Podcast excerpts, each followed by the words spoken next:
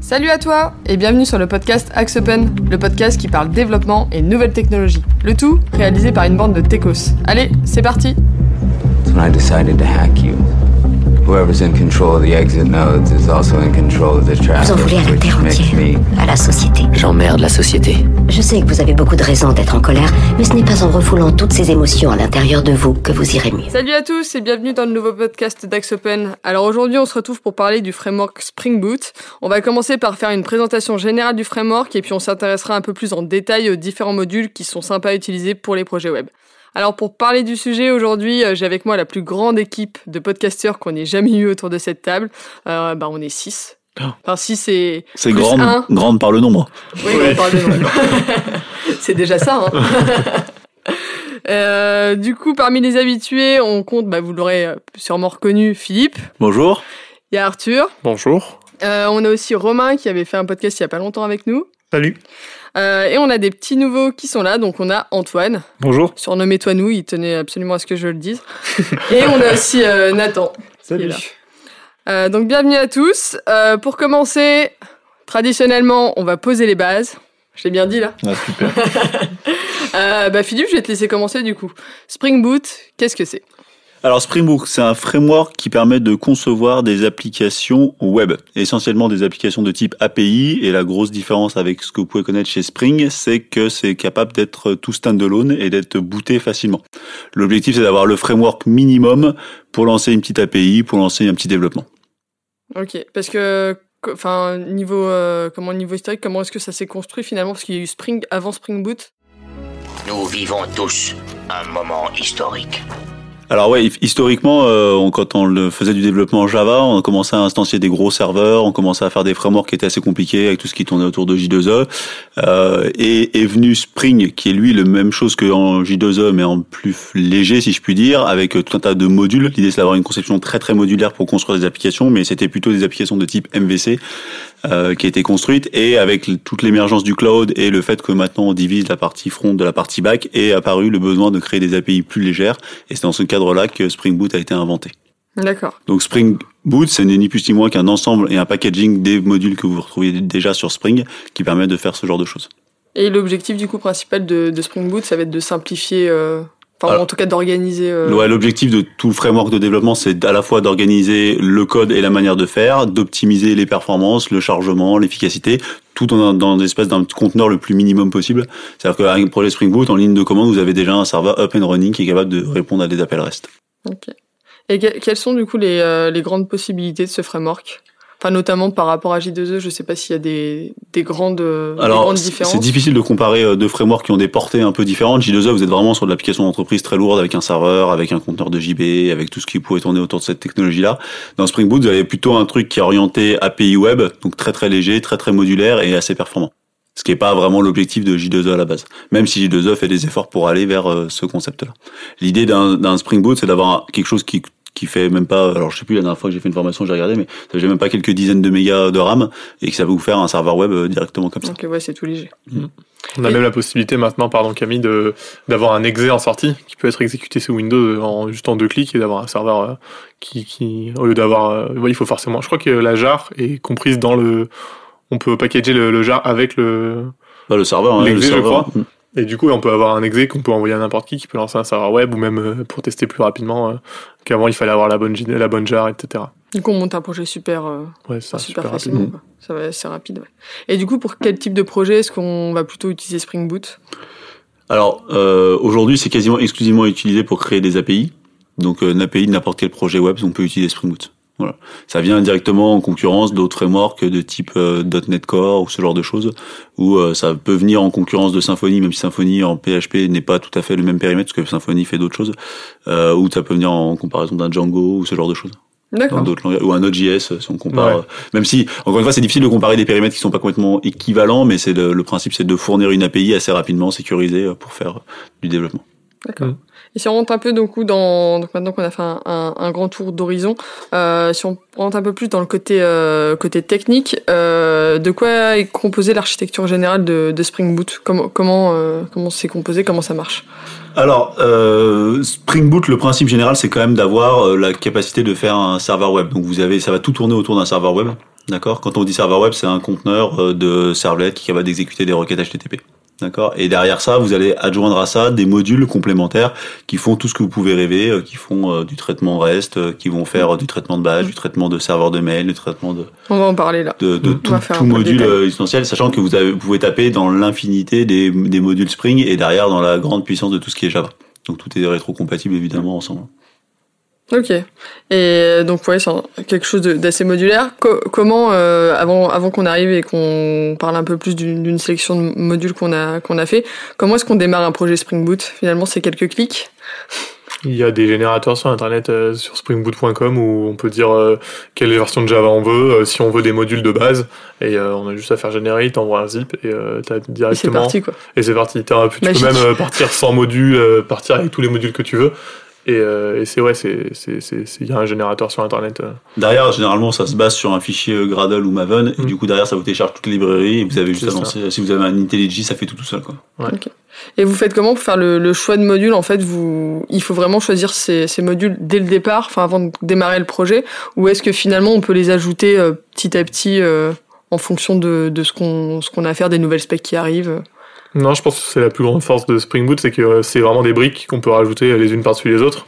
Euh, les configurations sont des fichiers Java qui sont euh, totalement différentes les unes des autres, et on peut juste à n'importe quel moment du projet euh, créer une classe config euh, qui sera automatiquement euh, trouvée, on va dire, par Spring Boot et qui va tout configurer tout seul et rajouter la brique euh, WebSocket par-dessus, euh, Spring Batch, euh, envoi de mail. Et donc ça, la, la grande puissance, c'est qu'on peut partir avec rien et au fur et à mesure, euh, tiens, j'ai besoin d'un envoi de mail, paf, on télécharge l'envoi de mail. et- ajouter petit à petit euh, et c'est parti, donc les différents modules. Ok.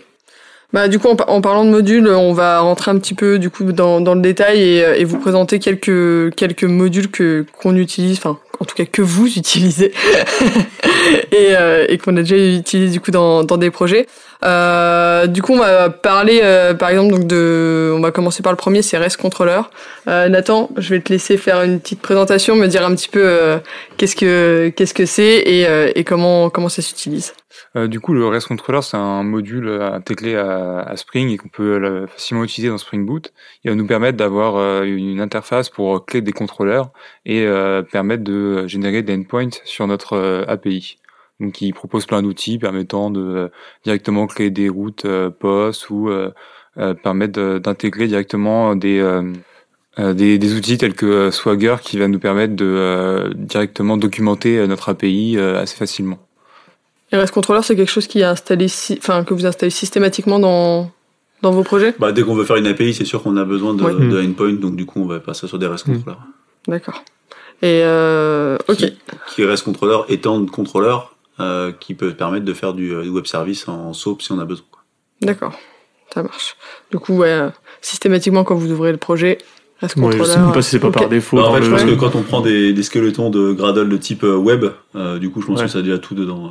euh. Ouais, c'est Web Starter et dedans doit y avoir euh, le REST Controller, euh, le Security euh, Mm. Ouais. et deux trois trucs comme ça par défaut.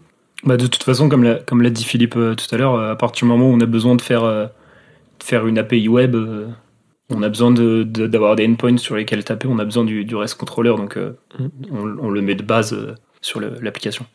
D'accord. Et si on passe du coup donc à un autre module que vous utilisez peut-être aussi, l'authentification. Euh, Il y a. tu fais non de la tête, Antoine, tu utilises jamais ça.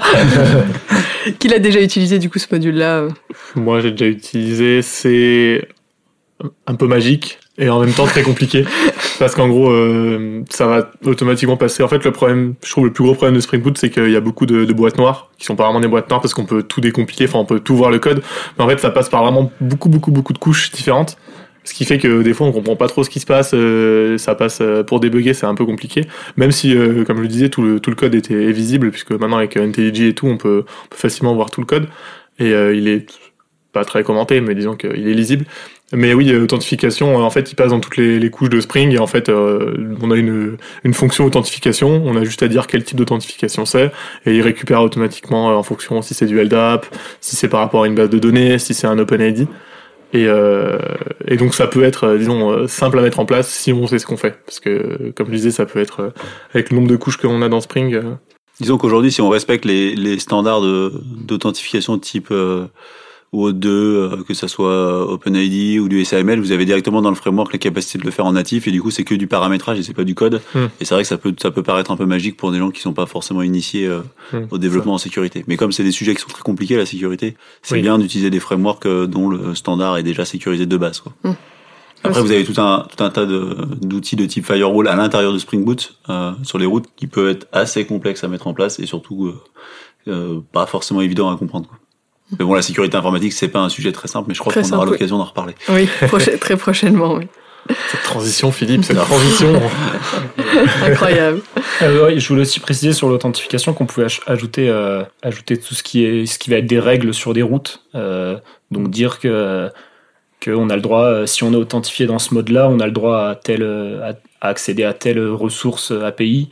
Et euh, à l'inverse, si, euh, si on est connecté euh, bah, suivant le mode d'authentification, on peut dire bah non, tu n'as pas le droit d'aller euh, Hmm. d'aller euh, d'aller euh, consulter cette ressource. Donc c'est intéressant. Ok. Du coup, c'est un, quand même, enfin, c'est un- module que vous recommandez euh, quand euh, on a des choses comme ça à faire. Pour moi, c'est il est indispensable. On peut Il pas. enfin, indispensable. ouais. Indispensable. On peut pas tout recréer, comme disait Philippe, avec toutes les couches de sécurité, tous les problèmes qu'on a. Chaque année, on a des nouveaux problèmes de failles de sécurité, donc on laisse euh, la part de, de, de- d'authentification. à- C'est eux qui font leur mise à jour, et si jamais il y a une faille, ben, c'est eux qui corrigent la faille, Mm. et nous, on n'a pas besoin de toucher à, à toute la, la mécanique derrière. On n'est pas obligé de faire une authentification euh, complexe. hein. Euh, Ça peut être de l'authentification basique, mais il y en aura besoin de toute façon, donc il faut Mm. l'inclure. euh. Donc il Faut l'inclure dès le départ. Ok. On va parler d'un autre module euh, dont on avait parlé d'ailleurs il n'y a pas très très longtemps dans, dans, dans un Axolab euh, ici chez Axopen, c'est euh, Spring Batch. Euh, Nathan, je vais te laisser le présenter puisque c'est déjà toi qui nous l'avais présenté la dernière fois. Euh, on a aussi Antoine qui l'avait présenté. Hein. Ouais, Ah oui, c'est vrai qu'on avait aussi Antoine. j'ai je- participé à, à cette formation. Euh, du- coup, euh, Spring Batch c'est un module euh, qui euh, fait partie du framework Spring, Euh, pas particulièrement de Spring Boot, mais il peut être facilement intégré dedans. Donc, si on se base plus sur du Spring Boot, c'est très pratique pour faire des traitements sur des gros grosses bases de données et sur des grosses données. Et ça permet également typiquement de faire ce traitement de asynchrone, donc pouvoir libérer rapidement la, la session HTTP et pouvoir avoir typiquement via des WebSockets un rendu en temps réel de ce qui se passe et pas être embêté. Et il y a plein d'outils qui sont proposés avec, typiquement pour faire l'historisation ou enfin, genre de choses très pratiques pour une API. Et, euh, et, c'est quelque chose que, en quelques lignes de code, en trois lignes de code, on peut, on peut, euh, on peut spécifier un endroit euh, comment, euh, comment on va stocker les, les batchs, euh, comment on va aller explorer euh, le, stockage. Enfin, c'est assez simple. Hein. Il faut pas des millions de lignes de code. Et c'est vrai que c'est un, des avantages de Spring Boot, c'est que il y a, y a, y a le problème de, des boîtes noires. Il y a pas mal d'abstraction, mais euh, ça peut aider le développeur. Et on peut faire, on peut faire plein de choses assez rapidement Ouais, pendant on quelques peut faire assez- euh, plein de choses assez rapidement, mais c'est vrai que pour comprendre tout, euh, tout, tout Spring Boot, c'est euh, c'est très complexe et il y a, il y a beaucoup de, de boîtes noires. ouais. En fait, on peut faire rapidement quelque chose, et si on vraiment on essaie de comprendre, on peut faire encore plus. Mais euh, je pense que très rapidement, on peut commencer à avoir quelque chose d'intéressant, et au final, plus on va se, se mettre dans Spring Boot, plus on va comprendre que euh, tout est tout est lié, qu'il y a des, des configurations qui sont faites, etc., et qu'on peut tout intercepter à peu près. Et donc, euh, on peut faire des trucs euh, très simples, mais aussi très compliqués, je pense. Spring Batch, euh, pour revenir dessus, vous avez un exemple concret de, de mise en place dans, dans l'un de vos projets? Euh, bah, Ouais. Typiquement, hein, de, de la migration de données à partir d'un fichier. Si on veut typiquement lire un fichier sur un serveur FTP euh, tous les jours pour récupérer euh, des informations, bah, avec un Spring Batch, on peut euh, le faire rapidement. Je pense qu'il y a des directement dans les classes fournies dans la, librairie, on a déjà les outils pour lire du, un fichier sur du FTP. Donc à mettre en place, c'est très rapide. Et si on veut alimenter notre base de données avec une logique par rapport à ce qu'on lit dans le CSV, c'est très facile à faire. Il faut savoir qu'on peut lancer les batchs de différentes façons. Une des plus utilisées, c'est les tâches scheduled. Euh, donc on peut, on peut dire, euh, on peut lancer un traitement de nuit, euh, typiquement euh, pour pour pour pas pour pas planter l'application ou pour pas euh, ralentir le serveur euh, la journée. On fait de nuit et, et comme ça, euh, ça se passe bien et, et tout le matin revient comme il faut. Normalement. Normalement. Attention aux mauvaises surprises. C'est ça. Ok, euh, un, autre module, enfin, ouais, module, les WebSockets, euh, qui les... Alors les WebSockets, ça, ça permet en fait d'avoir une connexion qui, reste ouverte euh, entre le serveur et le client. Parce que normalement, euh, dans une requête HTTP standard, à la fin de la requête, euh, la connexion elle est fermée et on en ouvre une autre. Et les WebSockets, ça permet d'avoir une communication. Donc le serveur a la possibilité de dire quand un traitement est fini. Donc c'est souvent, c'est souvent à ça que ça sert. et c'est pas mal quand on doit générer des fichiers, par exemple, pour dire quand la génération est finie et quand le client a la possibilité de, de download le, le fichier. Et ouais, c'est dans, le, dans la même veine que les autres, les autres briques, c'est beaucoup de configuration. Euh, et ça, ça, se passe assez bien une fois qu'on sait à peu près ce qu'on fait. C'est très pratique. Hmm. Complexe à prendre en main ce module ou? Euh, bon, Pas plus complexe que les autres, je hmm. dirais. Ça reste. Euh, c'est un peu comme du reste au final. On a juste à créer des, des points d'entrée. C'est des, des, routes classiques, HTTP euh, classiques, sauf qu'au lieu de faire d'envoyer un appel REST, on envoie un appel WebSocket, on ouvre la, socket et en fait le serveur peut communiquer avec le client, alors que sur un appel REST c'est que le client qui peut communiquer avec le serveur et le serveur répondre. Donc ouais, comme il disait, c'est très utilisé pour euh, signaler au client que le serveur a fini un traitement, ou par exemple pour les chats, c'est beaucoup utilisé pour les chats pour dire euh, de nouveaux messages, euh, etc. Mais c'est globalement exactement pareil niveau configuration Spring Boot, c'est comme du HTTP, du REST controller, comme disait Nathan tout à l'heure. D'accord.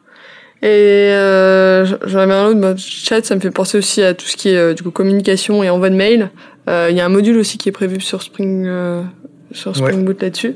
Ouais, ouais et euh, oui, qui marche, qui marche très très bien. Il y a, c'est, ça permet juste euh, simplement d'envoyer des mails et euh, bah ça fait, ça fait le boulot, ça fait le boulot comme il faut. Hein. c'est impeccable. Ouais, t'as as la possibilité de te, de te connecter donc que par du paramétrage à l'intégralité des. Alors l'envoi de mail, hein, ça se fait par protocole SMTP et du coup il y a la possibilité de se connecter avec n'importe quel fournisseur de d'envoi de mail, que ce soit du AWS, du Gmail, du euh, n'importe quel fournisseur, euh, quel que soit, ce soit du SSL ou pas, vous pouvez tout configurer. Vous n'avez pas besoin de vous embêter avec ça et vous vous traitez dans votre applicatif que de la notion de message hmm. et d'envoi de message.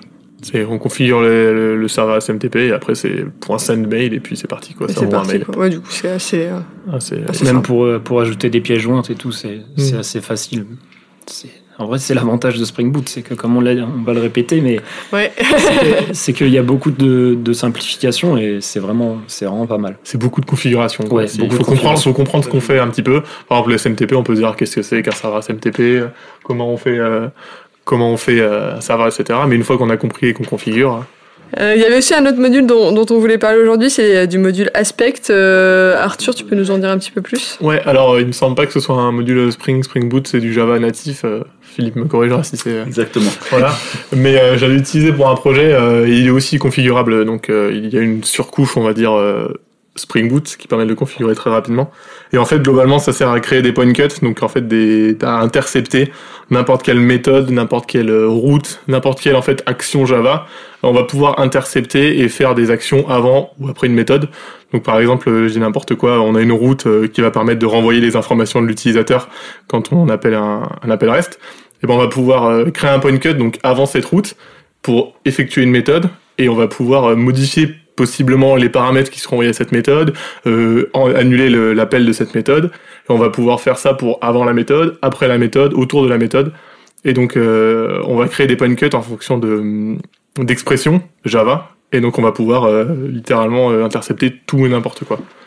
Alors c'est exactement ça, mais il faut faire attention parce que c'est déjà hyper dangereux de, de le faire. niveau performance, ouais. pas être fou. Niveau performance, c'est pas foufou et en plus c'est très compliqué à débugger parce que derrière c'est pas, on ne peut pas le lire. C'est-à-dire qu'en fait il faut savoir que ça existe parce que c'est fait ailleurs, donc c'est à utiliser euh, sous réserve de, avec parcimonie, voilà, et sous réserve de maîtriser ce qu'on fait. C'est ça. Personnellement, je l'avais utilisé pour euh, des logs, donc qui mm. permettait de, de, loguer tout ce qui était appel REST. Donc je l'avais mis avant mes toutes mes routes et en fait je loguais ce qui était arrivé en entrée. Mm. Mais euh, pour modifier les méthodes, il faut faire attention parce que vu que ça peut être, euh, vu que c'est une expression Java, en fait, on peut, on peut faire une expression sur le nom de la méthode, ce qui devrait pas, enfin, normalement, quand on fait du code, les noms de méthode importent peu. Et là, on peut créer en fait une expression sur le nom de la méthode, mettre des, des expressions régulières, donc des étoiles, etc. Et donc, on peut intercepter vraiment tout et n'importe quoi euh, sur des noms, des types de méthodes, même qui retournent des strings et tout.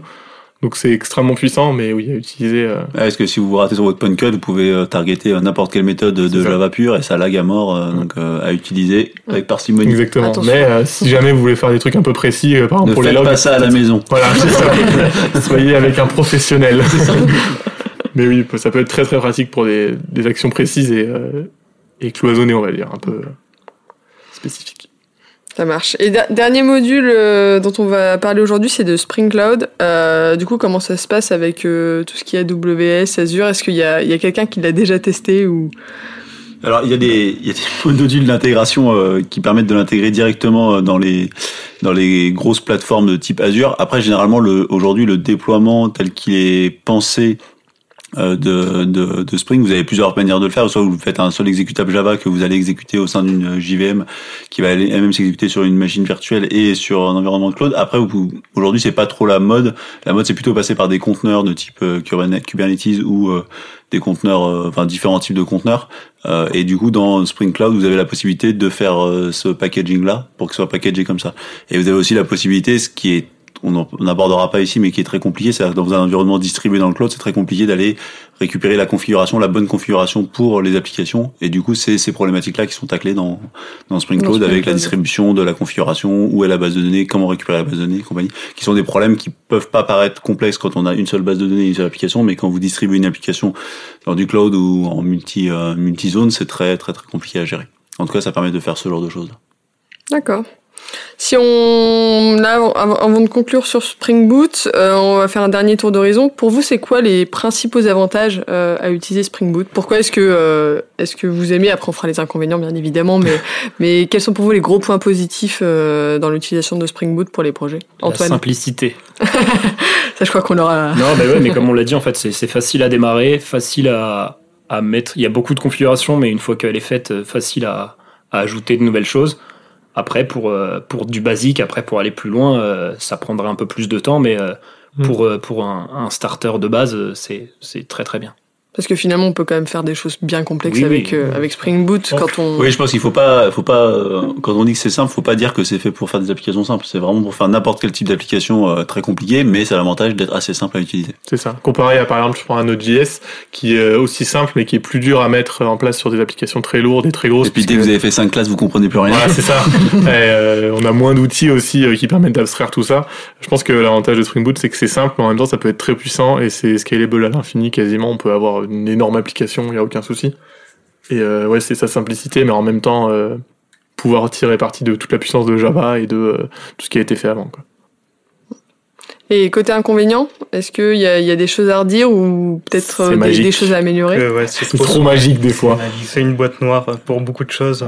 Quand on essaye de d'essayer de tordre un peu le système, qu'on sait pas trop ce qu'on fait, on sait pas trop où on va. Mm. souvent, on tombe sur des, des choses qu'on comprend absolument pas et ça prend du temps de, de bien comprendre, de tout poser, de remonter jusqu'à la source et de, de chercher dans la doc comment configurer correctement. Euh, c'est assez compliqué.